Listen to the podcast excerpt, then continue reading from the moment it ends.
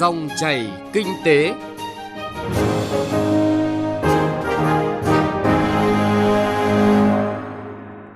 Xin chào quý vị và các bạn. Chương trình Dòng chảy kinh tế hôm nay có những nội dung sau: cho vay tiêu dùng đẩy lùi tín dụng đen, chuyên mục chuyện thị trường chuyển đến quý vị và các bạn nội dung dịch tả lợn châu Phi không lây qua người, nông dân chăn nuôi lợn an toàn vẫn lao đao. Trước khi đến với những nội dung vừa giới thiệu, chúng tôi chuyển tới quý vị và các bạn một số thông tin kinh tế nổi bật. Phó Thủ tướng Trịnh Đình Dũng vừa yêu cầu 32 tỉnh, thành phố có dự án cao tốc Bắc Nam đi qua phải huy động toàn bộ hệ thống chính trị vào cuộc, bàn giao mặt bằng để phục vụ thi công trong thời gian sớm nhất. Phó Thủ tướng nhấn mạnh để đáp ứng tiến độ dự án hoàn thành vào năm 2021 theo yêu cầu của Quốc hội, cần tập trung hoàn thiện thiết kế kỹ thuật, đẩy nhanh tiến độ giải phóng mặt bằng và công tác lựa chọn nhà thầu, nhà đầu tư. Vụ Phát triển thị trường Ủy ban Chứng khoán Nhà nước cho biết cơ sở pháp lý cho tới hệ thống giao dịch giám sát đã cơ bản hoàn thiện để đưa sản phẩm chứng quyền có đảm bảo đi vào hoạt động trong quý 2 năm nay. Tới thời điểm này, công tác chuẩn bị của cơ quan quản lý cũng như các thành viên thị trường cho sự ra đời của chứng quyền có đảm bảo, cơ bản đã hoàn tất. Tổng cục Thống kê cho biết sẽ tiến hành điều tra doanh nghiệp năm 2019. Đối tượng điều tra gồm các doanh nghiệp được thành lập và chịu sự điều tiết bởi luật doanh nghiệp, hợp tác xã, liên hiệp hợp tác xã, quỹ tín dụng nhân dân, gọi chung là hợp tác xã, hoạt động theo luật hợp tác xã và các doanh nghiệp được thành lập, chịu sự điều tiết bởi các luật chuyên ngành như luật bảo hiểm, luật chứng khoán, vân vân. Hoạt động sản xuất kinh doanh trước thời điểm ngày 1 tháng 1 năm 2019 hiện đang hoạt động và các cơ sở sản xuất kinh doanh trực thuộc doanh nghiệp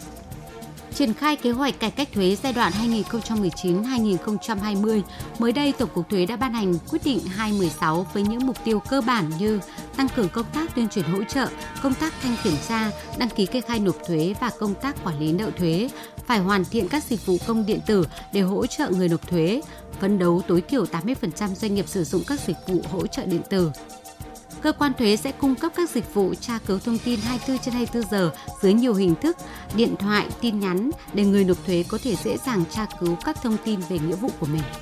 tại hội nghị triển khai các giải pháp mở rộng tín dụng phục vụ sản xuất và tiêu dùng nhằm hạn chế tín dụng đen do Ngân hàng Nhà nước Việt Nam phối hợp với Ủy ban Nhân dân tỉnh Gia Lai tổ chức mới đây, bà Lê Thị Thanh Nga, Phó Tổng Giám đốc Liên Việt Postbank cho biết, Ngân hàng Bưu điện Liên Việt đã và đang triển khai đa dạng các sản phẩm tín dụng phục vụ các mục đích tiêu dùng cũng như sản xuất kinh doanh của khách hàng.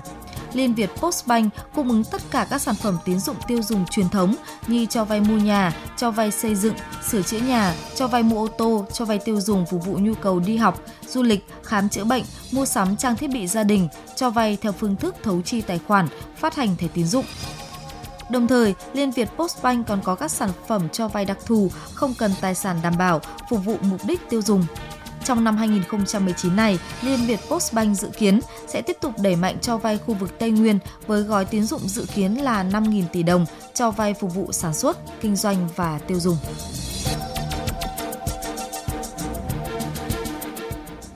Thưa quý vị và các bạn, nạn tín dụng đen ngày càng diễn biến phức tạp, gây ra nhiều hệ lụy đáng tiếc. Các giải pháp ngăn chặn tín dụng đen sẽ khó phát huy được tác dụng nếu nhu cầu vay tiền đột xuất của người dân doanh nghiệp không được giải quyết. Vì vậy, một trong những giải pháp được đánh giá cao là phát triển tín dụng tiêu dùng để người dân được vay vốn từ các tổ chức vi mô, quỹ tín dụng nhân dân và các công ty tài chính, bởi các công ty này hoạt động dưới sự quản lý của nhà nước, giải quyết được vấn đề cho khách hàng là đối tượng dưới chuẩn không đáp ứng đủ điều kiện cấp tín dụng của ngân hàng được vay tiền hoặc mua sản phẩm trả góp với thủ tục nhanh gọn. Phóng viên Đài Tiếng Nói Việt Nam thông tin chi tiết. Hiện nay, một bộ phận lớn người dân không tiếp cận được với các gói vay của ngân hàng thương mại do không đủ điều kiện vay vốn, đặc biệt là những người dân ở vùng sâu, vùng xa, người có thu nhập thấp, không có lịch sử tín dụng, không có tài sản thế chấp. Khi có nhu cầu vay các khoản vay nhỏ từ vài triệu tới vài chục triệu đồng, họ thường tìm đến tín dụng đen do thủ tục giải ngân nhanh chóng. Khi vay thì dễ nhưng trả lại rất khó bởi lãi chồng lãi, lãi mẹ đẻ lãi con – Thực tế đã chứng minh những hệ lụy đáng tiếc, những tổn thương về vật chất và tinh thần nghiêm trọng do tín dụng đen gây ra. Theo đánh giá của các chuyên gia kinh tế và các cơ quan quản lý nhà nước, để từng bước đẩy lùi nạn tín dụng đen, sự ra đời của các công ty tài chính tiêu dùng là một xu thế tất yếu. Không chỉ là một trong những phương tiện giúp người dân có thể tích lũy được tài sản, mà các định chế tài chính tiêu dùng sẽ là một trong những tác nhân tốt để hạn chế cho vay nặng lãi, Thực tế cho thấy sự phát triển của các công ty tài chính trong hoạt động cho vay tiêu dùng với khoản vay linh động, thủ tục đơn giản, thời gian xét duyệt, giải ngân nhanh chóng chỉ trong vài chục phút đã nâng cao khả năng tiếp cận tài chính, đáp ứng được nhu cầu vay vốn của bộ phận người dân. Tiến sĩ Lê Đăng Doanh, nguyên vị trưởng Viện Quản lý Kinh tế Trung ương cho rằng, sự ra đời của các công ty tài chính giúp người dân không phải dựa vào tín dụng đen để vay nóng, trả lãi cắt cổ. Còn đối với nền kinh tế, tín dụng tiêu dùng cũng thúc đẩy tăng cầu trên thị trường, khuyến khích tăng cung cả về số lượng lẫn chất lượng từ phía sản xuất và cung ứng dịch vụ, làm cho nền kinh tế năng động hơn và tốc độ tăng trưởng cao hơn. Các công ty cho vay tiêu dùng được ngân hàng nhà nước quản lý phải tuân thủ các quy định của pháp luật cũng như của các cơ quan quản lý khi hoạt động. Trong khi tín dụng đen là các tổ chức hoạt động bất hợp pháp, người dùng sẽ phải chịu nhiều rủi ro khi sử dụng. Lãi suất vay tiêu dùng dù cao hơn vay tại các ngân hàng thương mại nhưng thấp hơn nhiều so với tín dụng đen. Khi người dân tiếp cận được tín dụng tiêu dùng, họ sẽ không cần vay tín dụng đen nữa Ông Nguyễn Tú Anh, Phó vụ trưởng vụ chính sách tiền tệ, Ngân hàng Nhà nước cho biết những lợi ích của tín dụng tiêu dùng đối với Việt Nam hiện nay. Hiện nay Việt Nam tín dụng tiêu dùng là một cái rất cần thiết. Thứ nhất là tín dụng tiêu dùng là nó mở cái khả năng tiếp cận tín dụng Ờ, tiếp cận tài chính cho tất cả mọi người dân, từ những người có thu nhập không cao, những người thấp cho đến tất cả những cái doanh nghiệp mới thành lập, vân vân, thì tất cả đều là cái tín dụng tiêu dùng là một cái kênh vô cùng quan trọng để hỗ trợ. Cái thứ hai là tín dụng tiêu dùng nó giúp cho biến những cái tài sản cố định. Thì nhờ thông qua cái kênh tín dụng thì chúng ta có thể biến tài sản ấy trở thành một cái dạng là có thể chi tiêu được và có thể đưa nó vào trong cái quá trình sản xuất được. Tuy nhiên, để thị trường phát triển an toàn và bền vững, cần có hành lang pháp lý thông thoáng hơn đối với tài chính tiêu dùng. Kinh nghiệm từ các quốc gia trên thế giới cho thấy, khi tạo điều kiện mở rộng, nhiều công ty tài chính sẽ tham gia sâu vào thị trường. Sự cạnh tranh lành mạnh khiến lãi suất cũng tự động giảm theo quy luật thị trường. Tự do cạnh tranh chính là quy luật lành mạnh nhất. Điều quan trọng đối với đơn vị cho vay là phải làm thế nào để đưa ra được những sản phẩm phù hợp với nhu cầu người dùng.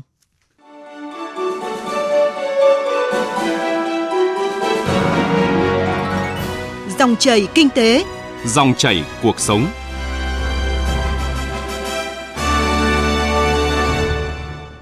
Thưa quý vị và các bạn, để có thêm những thông tin về cho vay tiêu dùng và làm thế nào để tín dụng tiêu dùng ở Việt Nam có thể phát triển hơn trong thời gian tới, đẩy lùi tín dụng đen, phóng viên Bảo Ngọc đã phỏng vấn bà Hồ Thị Như Hà, Phó Tổng Giám đốc Công ty Tài chính FE Credit về nội dung này. Mời quý vị và các bạn cùng nghe.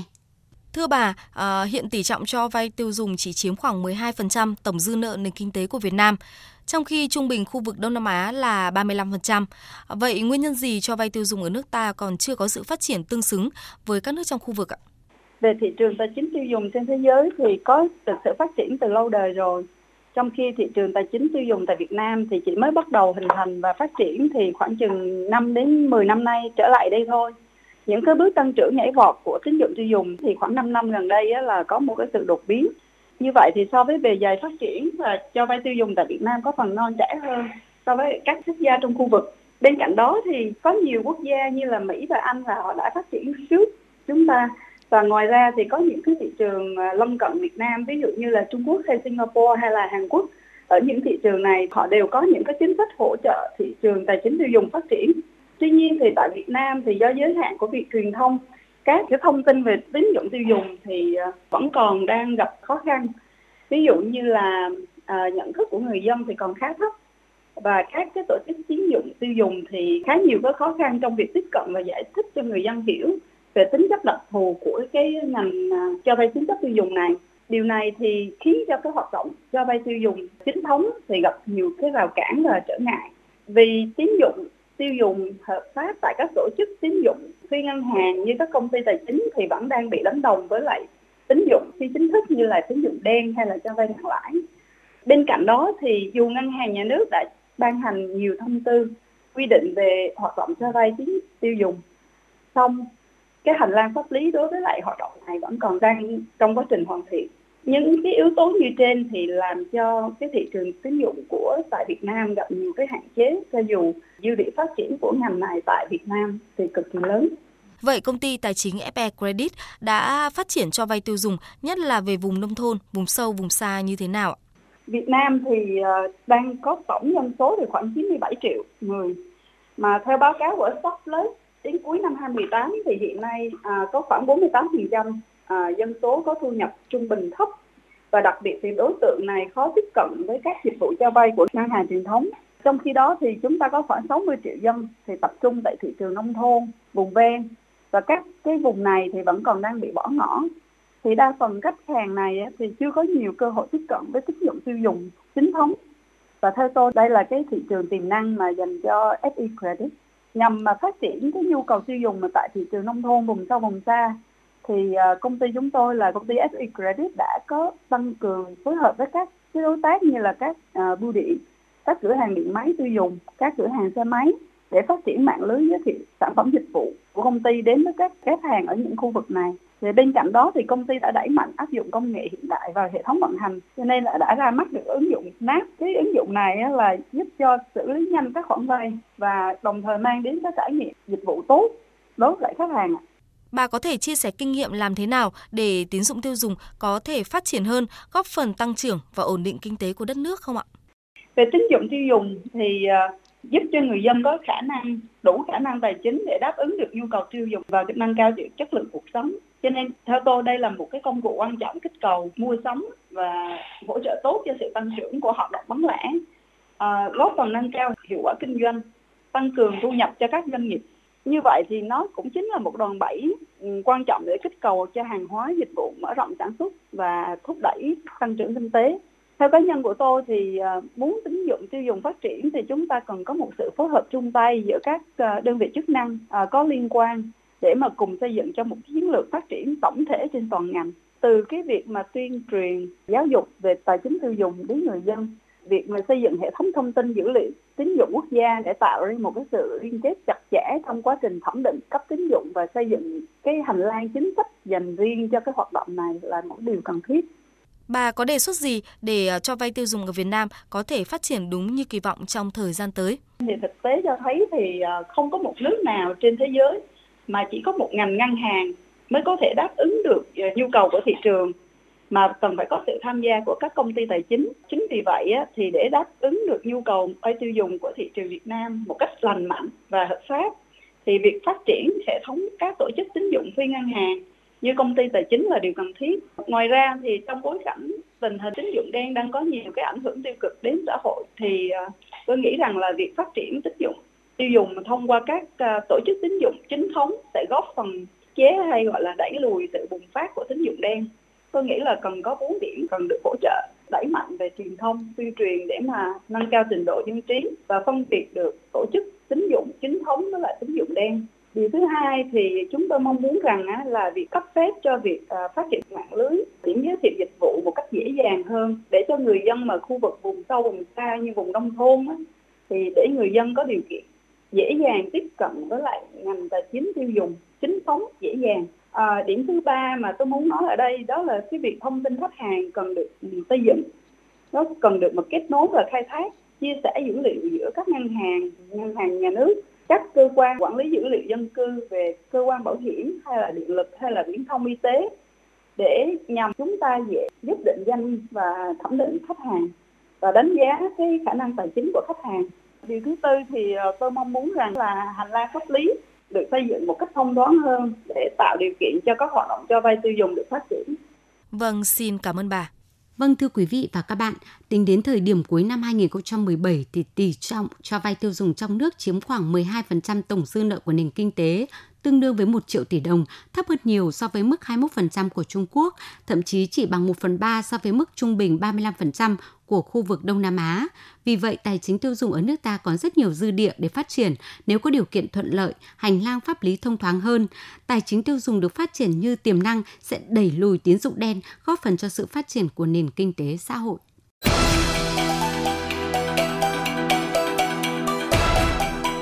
Chuyện thị trường Thưa quý vị và các bạn, trước thực trạng dịch tả lợn châu Phi bùng phát tại nhiều địa phương với hàng trăm con lợn bị tiêu hủy, các cơ quan chức năng đang tập trung mọi biện pháp để phòng chống loại dịch bệnh nguy hiểm này. Trong cộng đồng, người dân đang vô cùng hoang mang tẩy chay thịt lợn kéo theo thiệt hại kinh tế nặng nề cho người chăn nuôi. cho dù dịch tả lợn châu Phi hoàn toàn không lây sang người. Biên tập viên Đài Tiếng Nói Việt Nam thông tin về nội dung này. Theo báo cáo cập nhật của Cục Thú y Bộ Nông nghiệp và Phát triển Nông thôn, tính đến ngày 17 tháng 3, cả nước đã có tổng cộng 18 tỉnh thành nhiễm dịch tả lợn châu Phi. 18 tỉnh thành xuất hiện dịch tả lợn châu Phi đều là các tỉnh thành phía Bắc, trong đó mới nhất là tỉnh Bắc Ninh.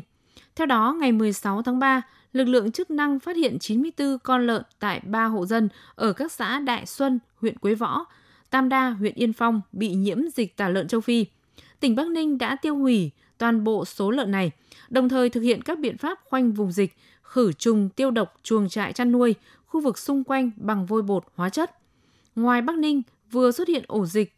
tình hình dịch tả lợn châu Phi được đánh giá diễn biến phức tạp, có chiều hướng lan rộng ở ngay các địa phương đã xuất hiện ổ dịch. Điển hình là Thanh Hóa, Bắc Cạn, Quảng Ninh. Ông Nông Quang Nhất, Giám đốc Sở Nông nghiệp và Phát triển Nông thôn tỉnh Bắc Cạn cho biết. Theo như khuyến cáo của Cục ờ, Thú y cũng như là các văn bản của Bộ Nông nghiệp Phát triển Nông thôn thì về các cái đường truyền chủ yếu như là à, lây truyền qua người rồi thì à, qua cái vận chuyển à, lợn hoặc là các cái sản phẩm từ lợn. Nhưng cụ thể với cái điểm mà Bắc Cạn phát hiện cái dịch thì chúng tôi đúng đến thời điểm này cũng chưa xác định chính xác được là nguyên nhân từ đâu có cái nguồn bệnh đến với cái điểm hộ mà xảy ra trên cái địa bàn Bắc Cạn. Ông Đàm Xuân Thành, Phó Cục trưởng Cục Thú y cho rằng cần tuyên truyền nâng cao nhận thức của người dân mức độ nguy hiểm của bệnh dịch đối với đàn lợn, công tác thực hiện các biện pháp tiêu độc khử trùng, phòng chống dịch bệnh. Vấn đề nguyên nhân ấy thì nó có rất nhiều, nhưng có một cái điều nó xảy ra như này này, chính những người đi từ những cái vùng dịch từ nơi khác về mà không đảm bảo được cách khử trùng tiêu độc ấy, của cái hộ chăn nuôi nhà mình cho nên xảy ra dịch bệnh vì vừa tất cả các ổ dịch xảy ra ấy là xảy ra ở các hộ nhỏ lẻ làm cái an toàn sinh học không tốt. Còn những cái hộ mà người ta làm cái đảm bảo được cái an toàn sinh học tốt ấy thì không xảy ra. Cho nên chính vì vậy là uh, trung ương cũng đã chỉ đạo bây giờ vấn đề vệ sinh khử trùng tiêu độc ở những cái hộ chăn nuôi là rất quan trọng. Và chúng ta vẫn là tăng cường cái cái cái cái giám sát phát hiện dịch để xử lý kịp thời. Và xử lý như vậy thì bà con sẽ được hỗ trợ theo đúng quy định. Chứ còn nếu như mà trường hợp này là bán chạy này rồi vứt xác lợn bừa bãi này thì không những không được hỗ trợ mà sẽ bị xử phạt vi phạm hành chính. Tuy nhiên, thông tin về dịch tả lợn châu Phi đã khiến các tiểu thương, người chăn nuôi lao đao vì sức mua thịt lợn giảm mạnh. Theo khảo sát tại các khu chợ, khu vực miền Bắc, sức mua đang giảm từ 50 đến 60% so với trước. Cứ mỗi một ngày là giá thịt lợn bán ra lại giảm một vài nghìn đồng một kg, nhưng vẫn không có người mua, kể cả thịt lợn sạch đã có dấu hiệu kiểm định an toàn vệ sinh thực phẩm đầy đủ. Dù đã có nhiều biện pháp tuyên truyền dịch tả lợn châu Phi không lây sang người, nhưng người dân vẫn có tâm lý e ngại ăn thịt lợn và chuyển sang mua các loại thực phẩm khác nhiều hơn. Còn người chăn nuôi, tình hình lại càng khó khăn hơn. Mỗi tấn lợn xuất bán, người nuôi lỗ từ 4 đến 5 triệu đồng. Nguyên nhân có thể do thông tin từ tiểu thương, đồn thổi nhằm lợi dụng tình hình dịch bệnh để ép giá nông dân. Chính vì vậy, lại càng xảy ra tình trạng người nông dân không nghe theo khuyến cáo, chủ động bán tống bán tháo lợn cho lái buôn để lấy vốn về, làm tình hình lây lan dịch càng phức tạp hơn. Ông Phùng Đức Tiến, Thứ trưởng Bộ Nông nghiệp và Phát triển Nông thôn cho biết. Bệnh dịch tả lợn châu Phi không lây cho người. Cho nên cái việc sử dụng thịt lợn vẫn là bình thường ở những cái vùng an toàn. Cái đảm bảo an toàn thực phẩm